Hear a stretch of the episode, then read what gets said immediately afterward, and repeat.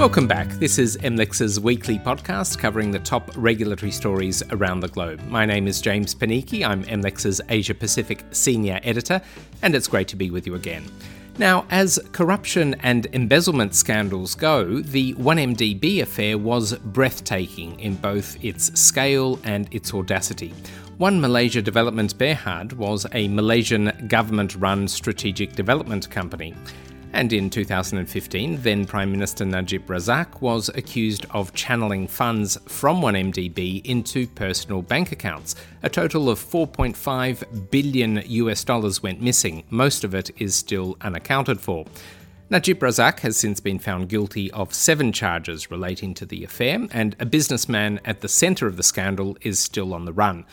But how could this happen? How could so much money be funneled into foreign bank accounts without setting off alarm bells? Those questions have been central to a US prosecution of commercial bank Goldman Sachs under the Foreign Corrupt Practices Act. And over the past week, that prosecution culminated in the imposition of a 2.9 billion US dollar fine on the bank. The bulk of that penalty will remain in the US, but some of it will be spread across enforcement agencies in the UK and in Asia. The Goldman Sachs fallout is a global regulatory story, and our reporters have been covering it with their usual panache. We'll cross to London and Hong Kong in just a moment, but let's kick off the conversation with Richard Vanderford, an MLEX journalist covering courts in New York. Okay, Richard, now give me an overview of the Goldman Sachs 1MDB settlement. What do we need to know?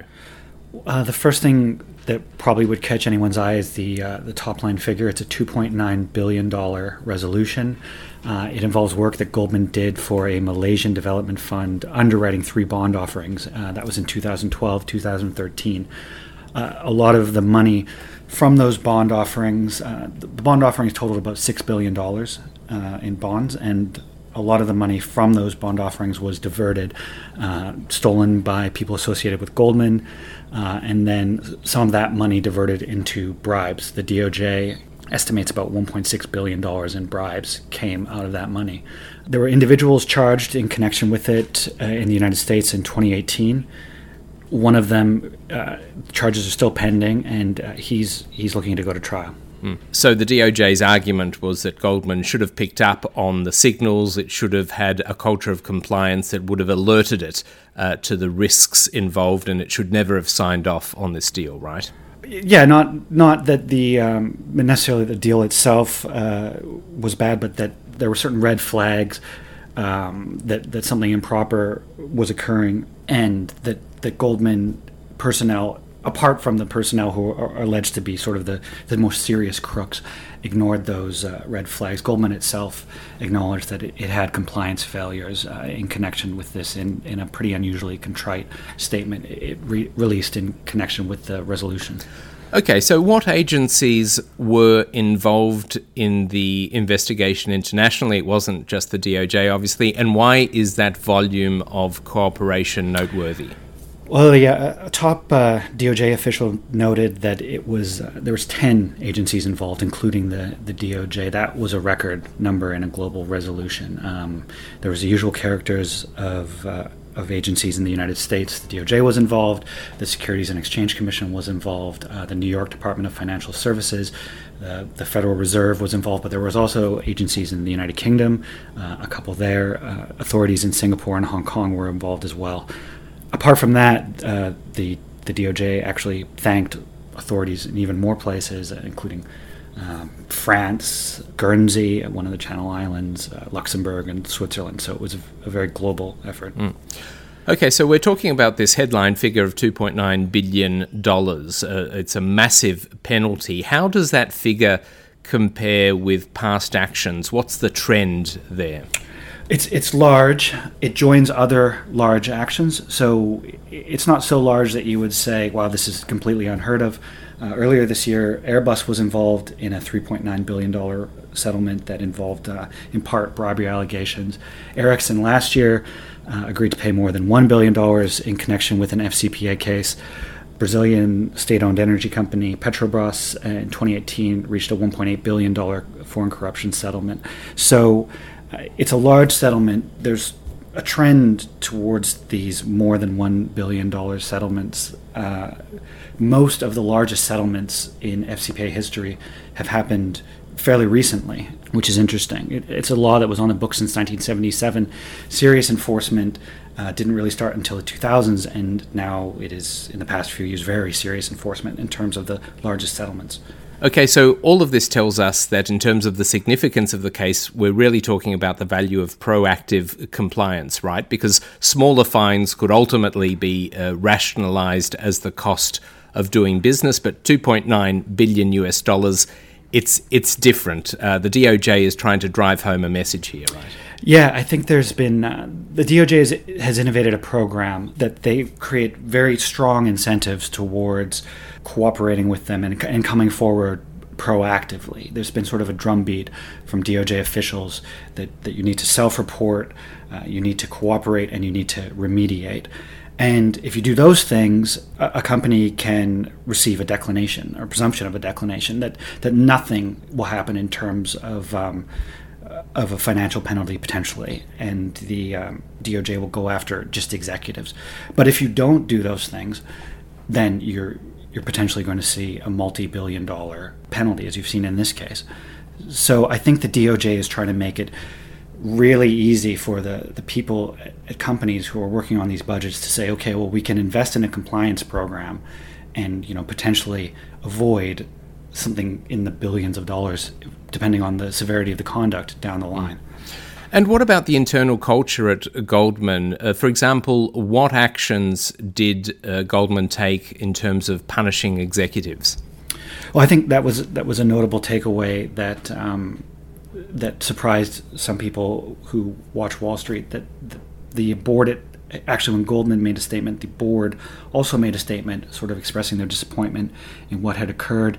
Um, they they said they would claw back money not only from the people who have been accused of criminal involvement in the scheme, but also from the former CEO of Goldman, the former chief financial officer, and from the current uh, CEO of Goldman. And they said that money would amount to about $174 million total. So, I guess signaling there that they're taking this seriously.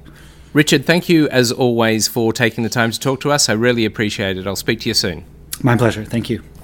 MLEX reporter Richard Vanderford speaking to us from New York. And you know it's getting serious when senior executives start to lose their bonuses. Okay, this is MLEX's weekly regulatory podcast. Our website is mlexmarketinsight.com. I'm James Panichi. And listening into that conversation were Martin Coyle, an MLEX senior correspondent covering anti-bribery and corruption from London, and Ben Lucas, an MLEX ABC reporter in Hong Kong. Martin, let's start with you. Uh, firstly, tell our listeners what part of the penalty pie went to the UK. How much money did London get? Hi, James. So, yeah, the, the, the um, UK imposed a fine of uh, £96.6 million, to be precise, which is $126 million. Uh, so, that was jointly imposed by the Financial Conduct Authority and the Prudential Regulatory Authority, and that was part of this whole co- uh, coordinated global resolution, part part of the uh, multi-million dollar fine. Mm. It's a lot of money, obviously, but still comparatively small given the size of the penalties elsewhere. Why is that? Well, yeah, it, as you say, it's about five percent of the total. It's it's comparatively small, but you know it's still a big, it's still quite a big fine for the UK. Um, now, I, I think the, the, UK became involved uh, or, or, took a part of this settlement because um, although the transaction took place in Asia and it was, you know, a lot of it was US based as well, so the US and Malaysia took the largest slice of the pie. Um, the, the deals were actually signed off and reviewed by um, Goldman executives in London, so that brought in the involvement of the FCA and the, the PRA, who regulate the bank in the UK. Um, and al- although um, it was just a kind of review stage in the UK, out of the 567 million dollars in fees Goldman made on the deal, a hefty slice, $91 million, was booked as profit in London. So this is what uh, led to the near £100 million fine in the UK. And mm, so it was more than just a peripheral involvement. There was clearly um, oversight in London, and that is obviously why those fines were imposed. Uh, ben, let's uh, briefly talk about the fines imposed in Singapore and Hong Kong. We should firstly say that Hong Kong is in fact separate to the global penalty, right? So it's not a slice of that multi million, multi billion dollar pie, but it was in fact a separate consideration. Tell me something about that. Hi, James. Yeah, well, it's quite interesting, really, because the fine in Hong Kong is accounted for in the DOJ's deferred prosecution agreement. But um, when I spoke to the uh, press officers at the Securities and Futures Commission in Hong Kong, they were keen to emphasise that this was um, separate. And um, I think another point that came out as well, I know that um, when you were speaking with Richard earlier, you mentioned about he, you know, all the other agencies that were involved in this. Um, the DOJ will normally sort of give a little hat tip or a thank you to all the agencies that help, and that didn't happen in the case of Hong Kong. So, you know, there are all these signs that potentially that you know there's a little bit of distance there mm. at the uh, moment, and there does seem to be separate. Yeah. Well, do we know why that is? Is this really just a a fraught diplomatic relationship between mainland China and the rest of the world, or is there something more to it? Yeah, it's it's not entirely clear. Both of uh, the DOJ and the SFC haven't really sort of um, commented any further on on that sort of you know apparent um, distance. But yeah, of course, this comes at a time when um, diplomatic tensions are there between the US and China, and the US has been implementing sanctions on Hong Kong officials um, over the national security law here. So that's kind of going on in the background. But yeah, it's a, it's a little bit of a, an unknown at the moment. We should point out that when we say SFC, we're talking about the Securities and Futures Commission in Hong Kong. Right? Yes, um, yes. Now, this is the biggest fine uh, ever issued by the SFC. Is that correct? Yes, uh, I believe the uh, next biggest fine before that was against uh, HSBC in 2017, uh, and that was 400 million Hong Kong dollars. So that's about 51 uh, million US. So again, you know, a huge jump in the size of fines there from uh, from in Hong Kong. And we'll return to Hong Kong in just a moment. Uh, but what about Singapore? In just a few words, the city state was part of the global penalty, right? So, yes. what part of that penalty? What part of the what slice of the pie did it receive? Uh, so the Singapore government will get 122 million uh, dollars as part of the uh, settlement, and Singapore government was very keen to emphasise that it, that it was part of the DPA. But there's a, an interesting aspect of the Singaporean sort of side of the settlement is that a 36 month con- quote conditional warning in lieu of prosecution. Now, this is the it's the equivalent of sort of, as I understand it, of sort of accepting a caution.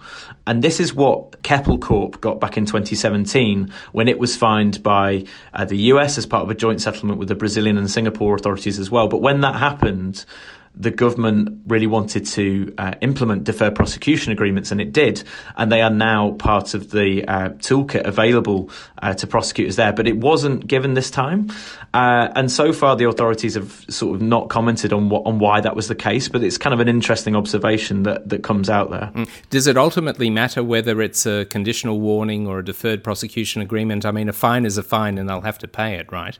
I don't, I don't, I don't think it is uh, potentially a huge, a huge impact in this case. I think what's interesting is is that a lot of the talk about deferred prosecution agreements has been, you know, other countries that have that settlement mechanism will be more easily able to enter into um, multi-jurisdictional settlements with the US if they are leading on it, or with the UK if they are leading on it. And so this shows that again that may, perhaps Singapore is very comfortable with just using this thing that they have at the moment. Again, a little bit unknown. So yeah, we'll have to wait and see if they eventually uh, come back with any answers there. Okay, Martin, returning to you in London, let's talk specifically about what UK regulators concluded that Goldman had done wrong. Was it a carbon copy of what Richard was just talking about now, or were there differences when compared to the US situation? Uh, thanks, James. Just so yeah, uh, just listen to Richard there. So essentially, it's it's the same, but there's a there's a kind of UK um, spin on it, as the um, the executives there were, you know, involved in the sign off and the deal. So um, uh, it was all down to risk management failings, um, essentially. So this included uh, poor communication with the regulators before, during, and after the deal. So the FCA said um, that Goldman had signed off on this huge deal um, despite the significant risks involved. there were clients involved in this deal that they had previously identified as being risky.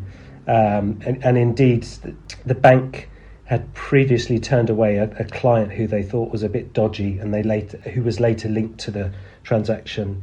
Now, interestingly, um, Goldman executives were warned after the deals uh, had closed about possible bribery linked to 1MDB, uh, you know, as well as other uh, other potential misconduct.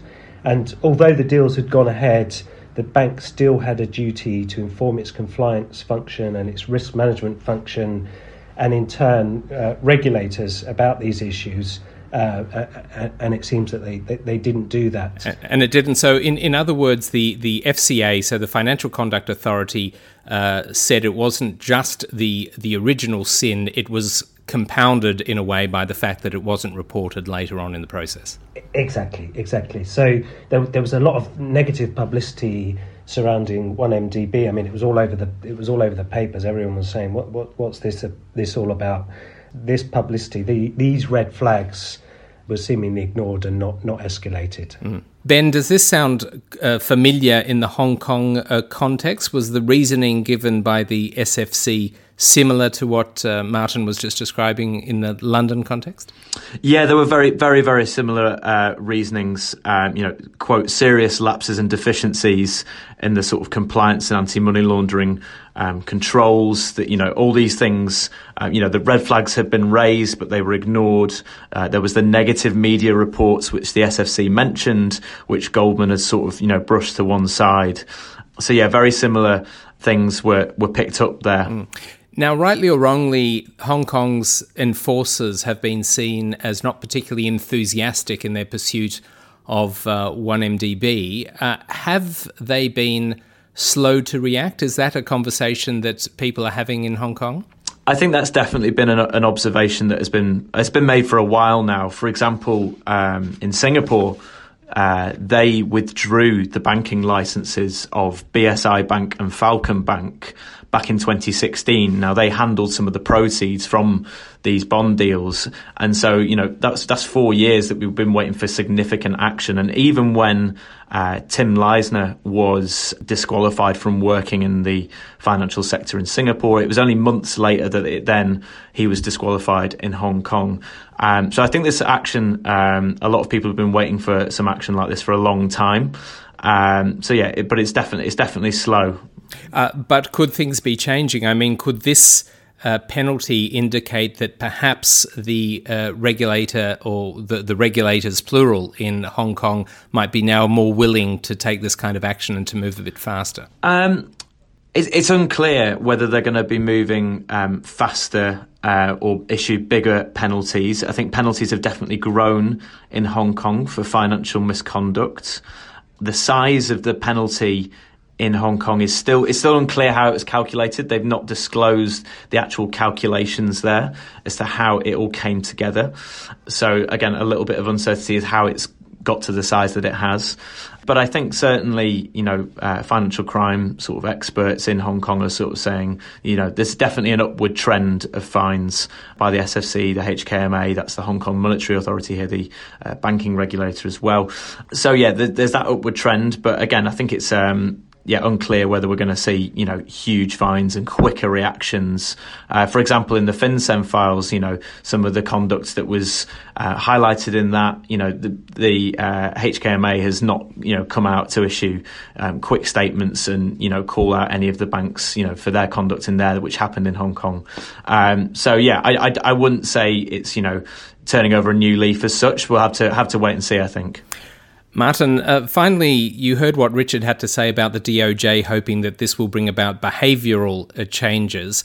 Is that the message uh, that uh, is coming from the FCA in the UK as well? I mean, are they hoping that this will lead to a better approach on the part of uh, banks when it comes to uh, governance and internal processes?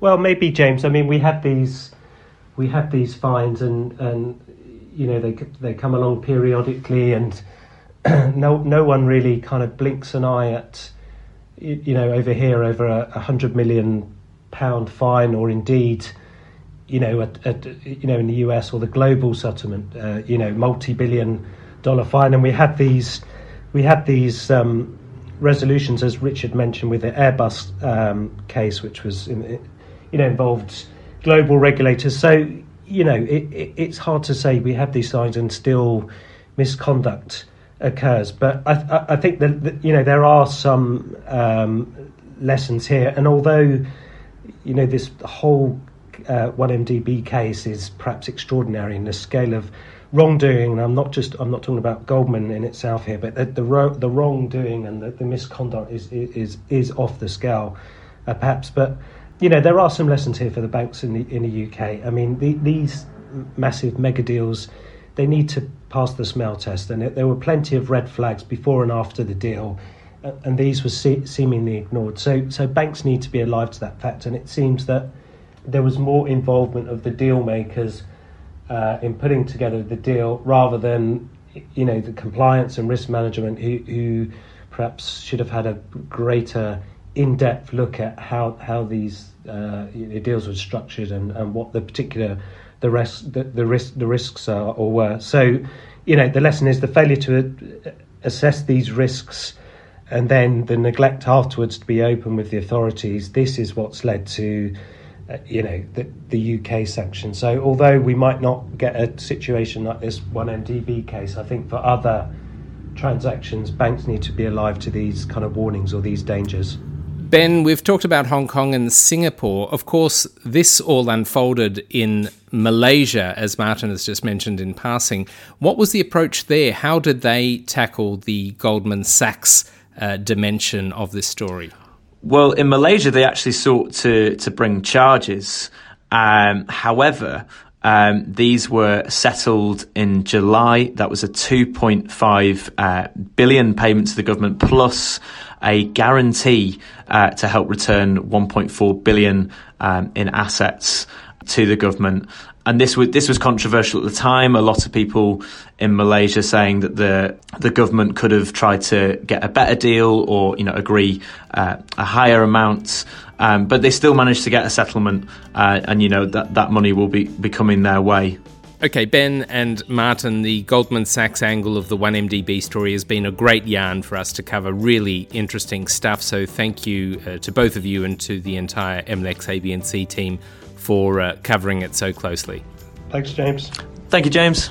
Martin Coyle and Ben Lucas, who cover anti bribery and corruption for MLEX from London and Hong Kong, respectively, and will post some of their reporting along with a very fine piece of analysis by Richard Vanderford at the MLEX website, mlexmarketinsight.com. That's M L E X marketinsight.com. Just click on the Insight Centre tab for the very best of our journalism. And it would be remiss of me not to tell you that you can subscribe to MLEX podcasts on iTunes, Spotify, SoundCloud, and Stitcher. Leave a review, tell a family member, and help us spread the news. And apologies if you'd been expecting a slightly different podcast this week. The 1MDB story required our immediate attention, but we hope to resume our regular programming next week. Indeed, we'll be back in your feeds on Friday morning GMT. And if you enjoyed last week's podcast on the DOJ's Google lawsuit featuring Mike Swift and Khushita Vasant, well, you'll be pleased to know that our new special report deals with that very issue. It features the journalism of our US digital and privacy team, Mike Khushita, and the alphabetically listed Mike Acton, Max Fillion, Amy Miller, and Dave Pereira. It's on the front page of our website, free to download. You don't have to be a subscriber. And that's it for today. I'm James Panichi, Asia Pacific Senior Editor here at MLEX. Thank you so much for your company. I'll catch you next week. Bye for now.